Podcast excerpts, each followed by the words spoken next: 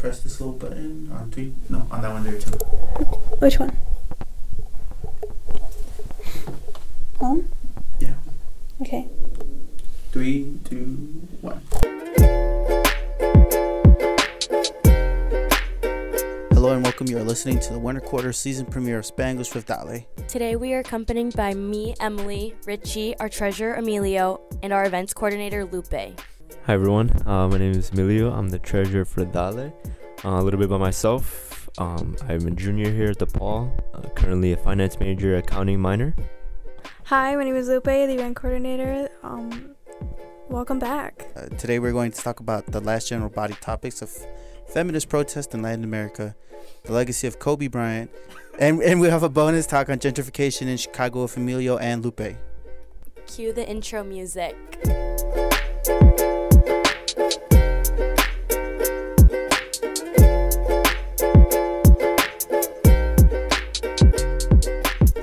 First general body of the quarter, we talked about feminist protests. Um, our president, Robbie, presented on this topic.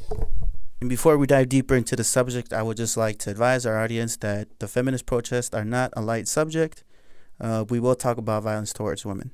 But don't feel like you can't enjoy the podcast. We will be done talking about the subject at 13th minute, 28 second. So I'm going to count to three to give you a chance to fast forward if you would like to skip it. Uh, one, two, three. I got a chance to speak to Juliana Zanubis, an 18 year old immigrant who recently moved to the United States in the last year. In this interview, I focused on the feminist protest against femicides or gender based murder. basically a new president became elected and we had a peace process going on with the with a guerrilla group and this new president was not keeping up the government's part of the deal so a lot of them went back to the arms they got back their arms and started terrorizing people again and crime rose and a lot of things happened and people started to revolt too but throughout this whole protest um, spectrum that's when we started um, replicating the feminist protests from Chile. Um, protest song she is talking about is El Violador Eres Tú, or The Rapist Is You. It started out in a feminist protest in Chile.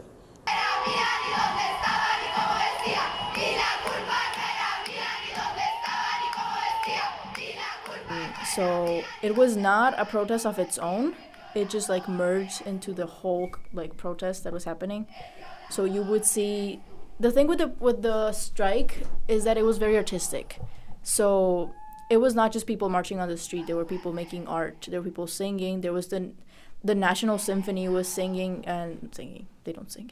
They're playing um, all, all over the streets. Artists were singing. Um, uh, what's his What's his name? Carlos Vives and like very famous people were part of the strike. Um, le- left wing politicians were also marching and even schools, but it was very artistic. You could see people dancing. We had this slogan that if if I can't dance, I'm not interested. So the part of the strike became this kind of like party in the street where everyone was with everyone. And like as you went, you would see like the protest towards uh, ending bullfighting, and then the protests um, to end the um, the killing of social leaders, and then the um, um, agricultural reform, like how indigenous people are being treated, and um, how there are parts of Colombia that have been forgotten. And then on the other side, mm, not at the beginning of the protest, but like mm, the end of November and mid December, you started seeing the the protests here, and you started singing the song, and everyone, especially in Bogota, I didn't see it firsthand because I'm not in Bogota. Um, they were repeating and chanting the the song, the song from Chile, and it became very, very, very popular and viral. It happened in Cali too. I never got to see it in person, but I was, um, I was aware that a lot of my friends went there and marched there. Um, it became a very important thing in the protests, and um, it was like, it was one of the anthems that was present in every single day of the protest because people were out on the street every single day for some so for some reason and that song was always there and what was really interesting for me is that first um, my little cousins were discussing it in school and like both formally and informally, like in classes, but also amongst themselves. And even this, even like elementary school kids would know about this song. And then one day, as I went out to a club, the the song started playing at a club, and people started dancing to it. Um, it became so widely known. That also had like a backfire because people started to satirize it a lot, and that was not good. They made it into a joke especially um, a lot of artists started using it like started saying that it was not okay that it was too extreme and that it was leading women to be too obscene on the street and yeah things like that. But that didn't stop anyone from doing it on the street like from singing it on the street. And i think it was really important. Yeah. Um, i guess the I guess to focus a little bit more on the women's protest because um, that was like our subject on on, on the general body. Um,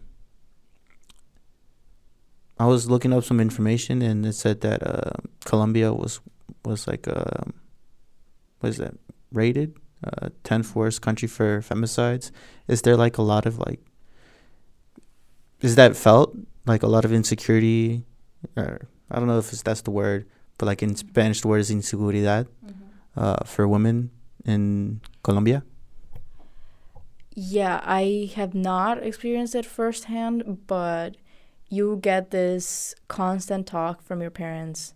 Don't go out like that. Don't dress like that. Be careful. Be careful. Don't go to clubs by yourself. Um, I feel like of feminist sides. That's the word. Yeah, fem- femicide. Femicides. Um, are something that permeated from narco culture in Colombia because killing women was a way of getting attention from the narcos, like killing their women. And it became something to get the general criminal's attention. So if you if someone has a grudge on you, they're not gonna go for you, they're gonna go for your wife or your daughters. So it is it and it's something that we very easily say. Like there's actually a couple of um, songs, not I don't know them at the top of my head, but um, they threaten people and they threaten their moms or their wives or their daughters. It's not it's never a direct threat to them. Okay, in the cities too. Um, you're not supposed to get a taxi by yourself. You're not supposed to basically go out by yourself. It's it's not safe and well that's what i'm told by my mom at least and in bogota like i was saying i didn't go to study there because a couple i think six or seven girls disappeared from college campuses and i i never knew what actually happened to them but i know that they disappeared from private universities so it was not a bad place um, yeah now that you put it that way there are a lot of um, killings of women, femicides in Colombia. Like the patriarchy is very strong in Colombia.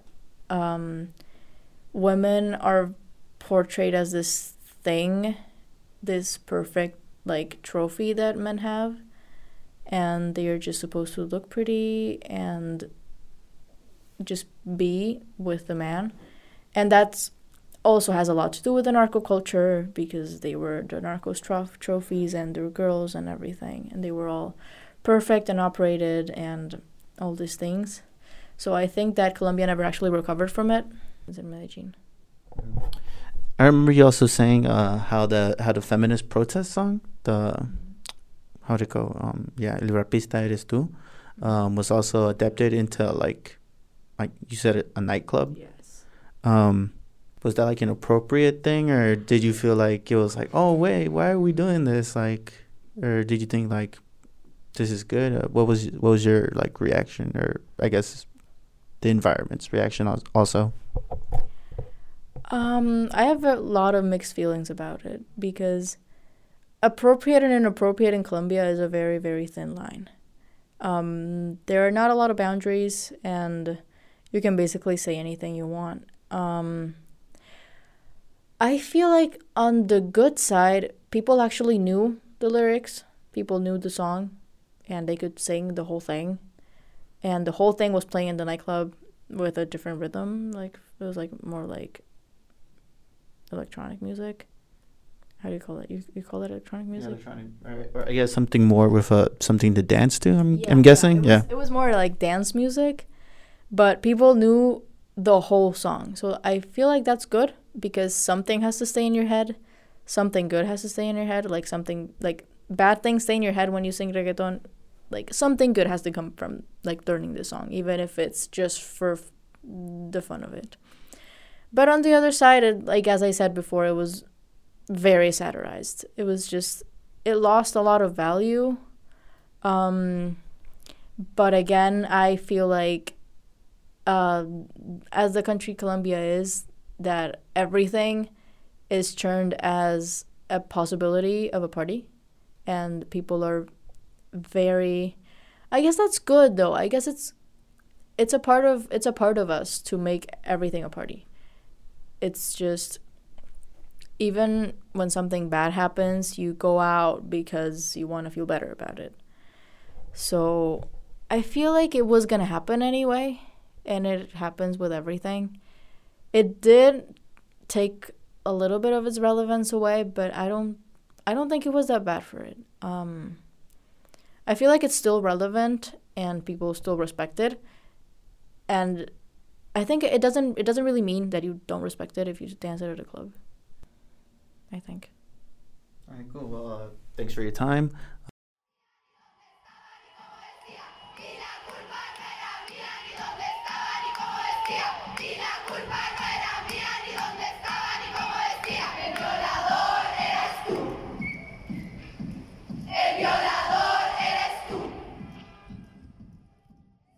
How do you compare resistance in Latin America to resistance in the United States?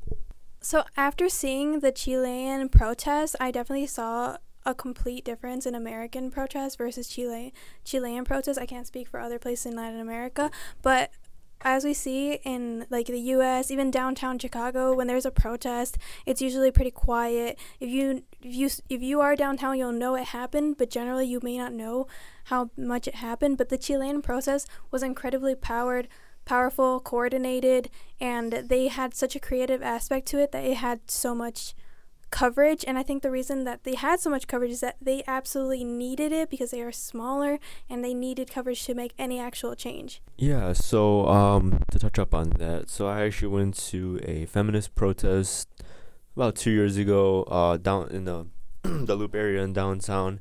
And so I can't really speak on what the experience is like going to Latin America to witness one of these, but I can say from watching the video and experiencing one here that there's a lot more passion and just want for a change in Latin America. Like they are directing it, whereas here it's it's obviously there's some you know power, some significance behind it, but it's not really directive towards someone. It's sort of like general, and you may you might get a little confused on Yeah, and how can we bring this conversation that we're having in in these spaces? How can we bring that conversation into what we do in everyday practice? I think that we can uplift women in our community within our community, sorry, by I'd say encouraging more leadership ro- encouraging more females to do leadership roles. As you see in the protests, they were, you know, mentioning how the state, the president, you know, it's oppressive. What if that there was a higher female presence within these countries, you know what I'm saying? Freak out, yo! And for our second general body meeting, we talked about the the legacy of Kobe Bryant and the tragedy of his death on January 26th. Why do you think it was important that we that we talked about this at all? I believe this is such an important topic because Kobe Bryant was truly one of the greatest NBA players of all time, but not only was he one of the best basketball players, he was actually very immersed in his community along with like the Lat- like the Latinx community along with empowering women. Um, Kobe Bryant did a lot. He considered himself a girl dad, which for me I think is so important because my dad is a girl dad. Um, so it's just like nice to see that there are people, especially like Kobe Bryant, who have such an influential impact on literally the world to empower women. And it's like, oh, if Kobe Bryant does this, I'm gonna do it.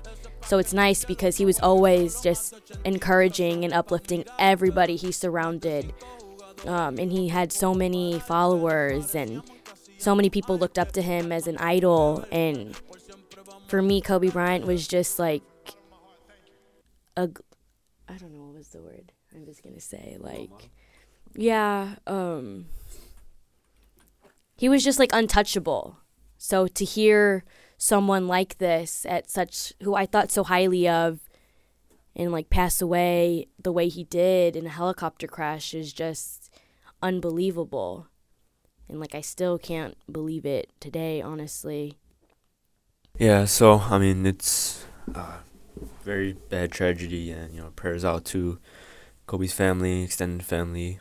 Um so I remember when I was when I was little because I was I used to play sports as well, so I kind of you know try to have that ma- Mamba mentality. So um, I typically sometimes just watch motivational videos, and who was always on it? Kobe Bryant, and I really you know gave me goosebumps, kind of kind of just seeing him. You know, you're just so dominant on the court, and it sort of uplifted me in a way you know, being like, oh, okay, I can be this dominant in anything that I do. And then not just like not just in basketball, but Kobe was very, very influential outside of it as well. I was listening to a podcast where he was he was um um investing in his community. Uh, he was being like a huge coach mentor to his daughter. You know, I think she was probably she was most likely going to be a WNBA prospect, and to kind of think that you know Kobe coming from the NBA, and I was listening to like, uh, I think Kobe would like would like hear some fans say like, uh, you know, if you had a son, you know, what if you brought him to the NBA? But Kobe was worried about kind of just continuing his legacy like for uh, the NBA, which is you know may receive more attention than WNBA, but he was so focused on his daughter's career, and it shows that he really wanted everyone to succeed as well. So and also. Um, I mean, he was only 41 and he was just starting his career because uh, he retired from basketball not that long ago. So he st- he had his life still, you know, his life was still gonna prosper for many many years. Kobe Bryant growing up, I would I was a huge Spurs fan and it was always a rival between the Lakers and the Spurs and it was always every time we played them it was like, man, we have Kobe Bryant today and the Lakers like gosh, like how the Spurs going to do and it was just incredible to watch someone like this. Like Emilio said, his Mamba mentality. I too, growing up, played sports, and I was like, I want to be number eight. You know, like Kobe Bryant is unbelievable. Like he's so he's unstoppable on the court, and like I want to be unstoppable on the field. But going back to the interview, it was um, a sportscaster, I believe, on ESPN who was eight months pregnant and he the first this she said it was the first time he had ever she had ever met kobe bryant and the first thing he says was oh my gosh how many months are you um, do you know what you're having? And she's like i'm having a girl. And he goes man i love girls. I love being a girl dad. And back to what you were saying like his interview they were like, oh, you need to have a boy. Like people were telling him that he needs to have a boy to carry on his NBA legacy, and he's like, no, like I have my daughter to carry on my legacy in the WNBA. She's better than me than I was at age 13. Um, and he's saying that he's like, I could have five more daughters if I like if I wanted to. And it's just like so amazing how much he was surrounded by all these women and still managed to like uplift and up, uplift everyone around him and especially like through his daughters which he you know like he died doing what he loved best which was being a dad to his girls. Yeah i mean you could go into how kobe was an 18 time all-star or how many champion, champion or how many championships he's had or the gold uh, medals at the olympics but uh, I don't think that captures just how well rounded uh, Kobe really was. Um, you know, he was very proud that his uh, wife, Vanessa, was Mexican. You know, he said his wife is Mexicana. Um, how his daughters were Mexicanas. And how much he was embraced by the Latino community when he moved to. So, Kobe Bryant really expressed his appreciation for like the Latinx community beyond the basketball court. Uh, he actually visited um, this restaurant in Fullerton, which was his wife's favorite, called El Camino Real. Um, and every time he would order, he always greeted the staff or customers in Spanish, and he would always get his favorite meal, which was flan and carnitas, which is which is really funny. That's like a good, like a nice traditional meal that he would always get. He all like in an interview, like in interviews, he would speak Spanish, um, if he was being interviewed in Spanish, and I mean he was multilingual. He spoke English, Italian, and Spanish, um, but it's just like going the extra mile of embracing the language and the culture to show respect to his fans who were those of the Latinx community, um, I think is significant. I know in an interview, um, he said, My Latino fans are very important to me because they were the first ones who embraced me the most when I first got here to the NBA. Um, and he was just really proud of his wife and his kids and where they came from. We would like to honor Kobe Bryant by having an eight second moment of silence.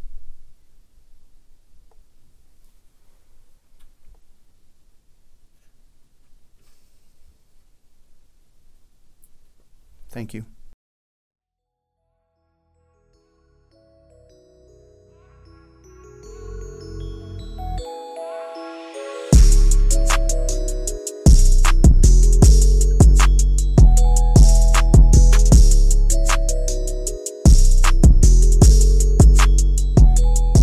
Okay, so for the next topic, we will be talking to Emilio and Lupe about gentrification in the city of Chicago just for some transparency, uh, could you tell me where you reside and where you're from? Yeah, sure. So, um, I currently live in commute to from DePaul back from my house. Live from the south side of Chicago, uh, by the Garfield Ridge area. It's not the south side. It is the south side. It's the south side. Just an FYI, just to be transparent, it is the south side. Okay, I am also from the Garfield Ridge area. All right, cool. So, um, I know you guys know a little thing about gentrification and had some things to say about it, and I'm just gonna give you the opportunity to, to talk about it. Yeah, so I guess I'll just start off by you know how I got into doing some more research into gentrification. So frequently I commute coming from the south, going towards the loop. So often I pass through, especially like around my area. There's a lot of Hispanic communities, uh, which is the I guess the predominant background there. So, one thing I noticed driving up from where I live to up through some of the areas are like Little Village, Pilsen, McKinley Park, uh, Brighton Park. Sometimes I occasionally go up north to like Humboldt Park, Logan Square, um, Avondale. And some of these communities are predominantly Hispanic. So you start to notice how historically a lot of these because they're predominantly minority communities a lot of these areas are underdeveloped from lack of funding coming from the city.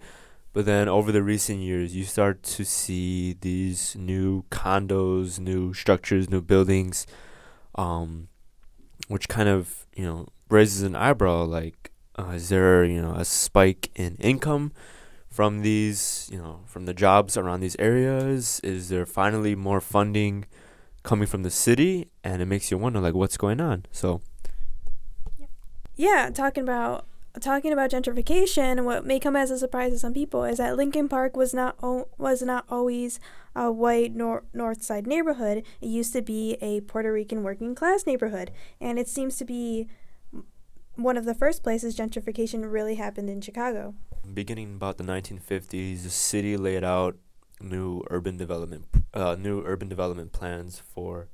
I guess you see some of the signs that say, "quote building a new Chicago."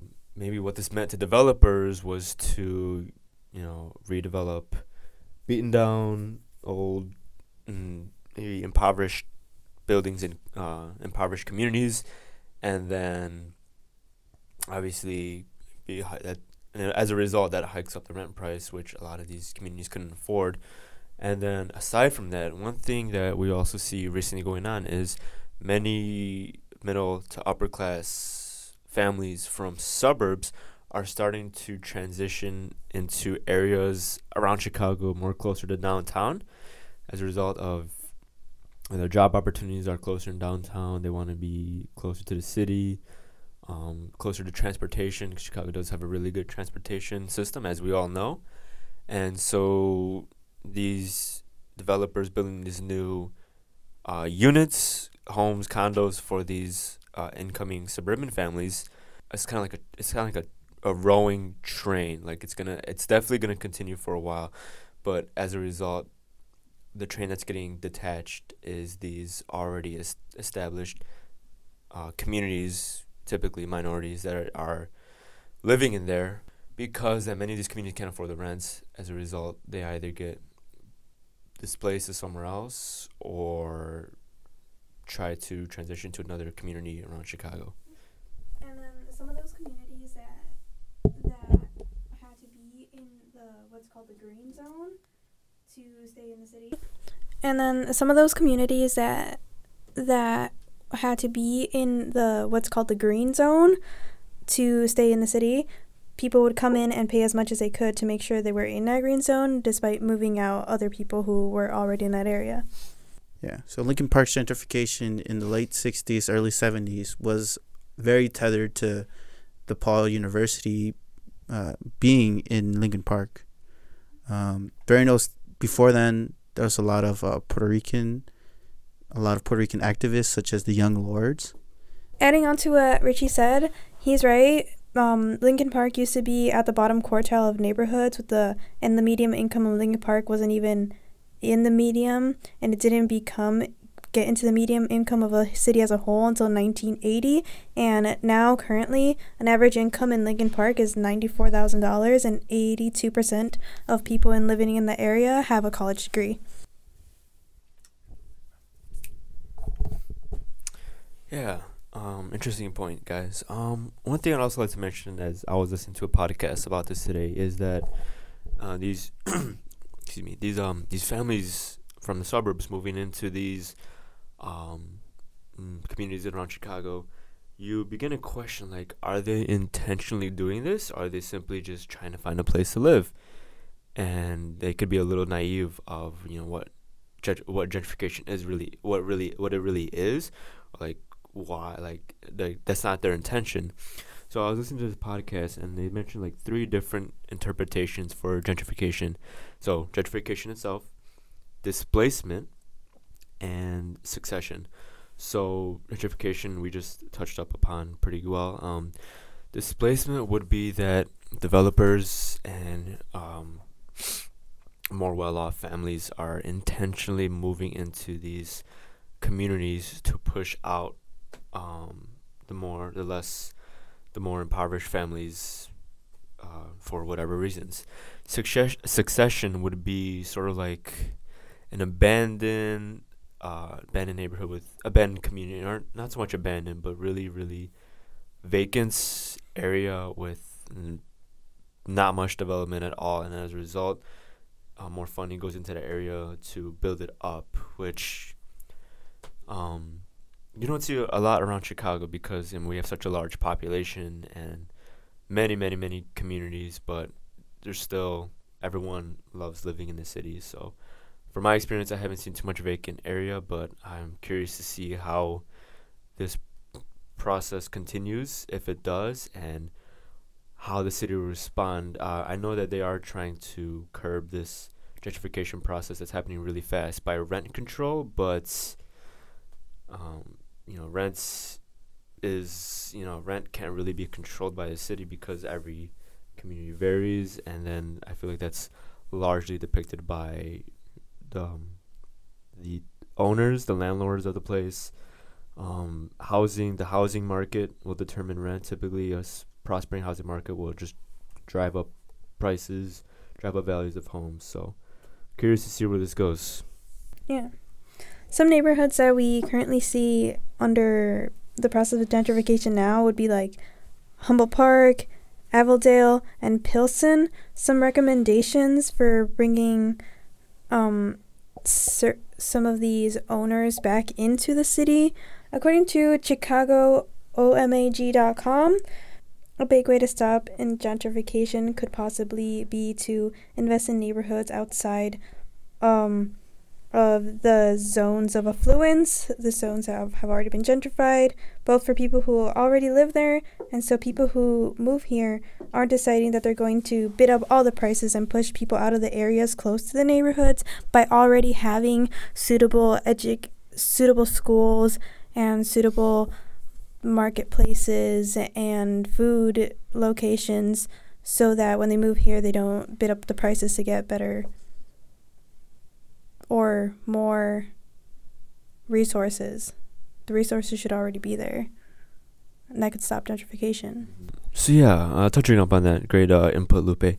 Um, so I've you know I've looked more into the the way the city you know funds certain areas and you know Chicago as we know it has a very um environmentally segregated city meaning that it's you know the the wealth varies greatly per community and even though like Chicago is maybe a small uh, like a smaller city compared to other big cities like New York or maybe some of the cities in California like LA um we still see that we still see that very drastic uh, change in what area is developed and what area is underdeveloped. So, one thing I noticed is that for many years we see that some of these more wealthy communities get a lot of new developments. You know, new schools, new buildings, uh, maybe even some companies are moving headquarters. Some fact not not so much factories, um, but headquarters,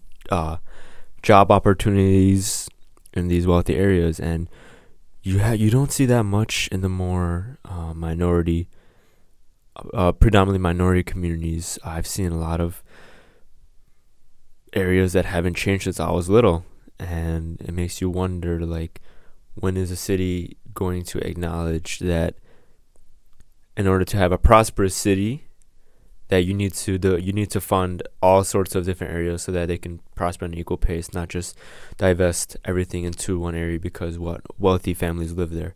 No, you have to separate that that funding into different areas so that way we can establish some kind of norm, um, some equilibrium to achieve a prosperous city because that way everyone is more well. Uh, that way everyone is living better. Well, here I'm, I'm going to read a little bit something by Brianna L. Urena Ravelo, um, an article she wrote for Medium.com. It's true, gentrification isn't the new colonialism, it's just the old one. And she writes Ghettos, favelas, slums, and barrios, like reserves and reservations, are white constructed concentrations of exclusions and racialized poverty where violence of all sorts flourishes.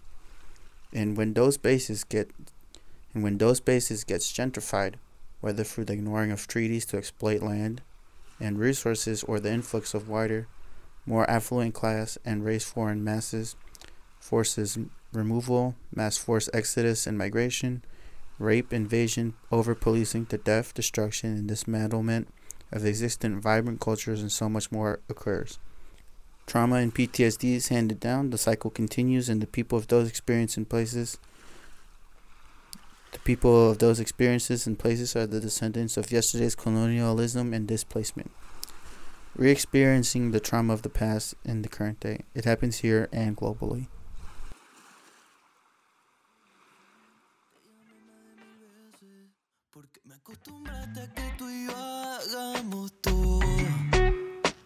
Me había dejado solo, todo te llevaste, me costaba estar sobrio. Desde que te perdí. Thank you for listening to Spanish with Dale, and we'll catch you on the next one. This has been Richie speaking. And this is Emilio. Thank you everyone for tuning in and listening to our. Uh, and this is Lupe. Adios. Le pusiste final a esto, le pusiste final, punto.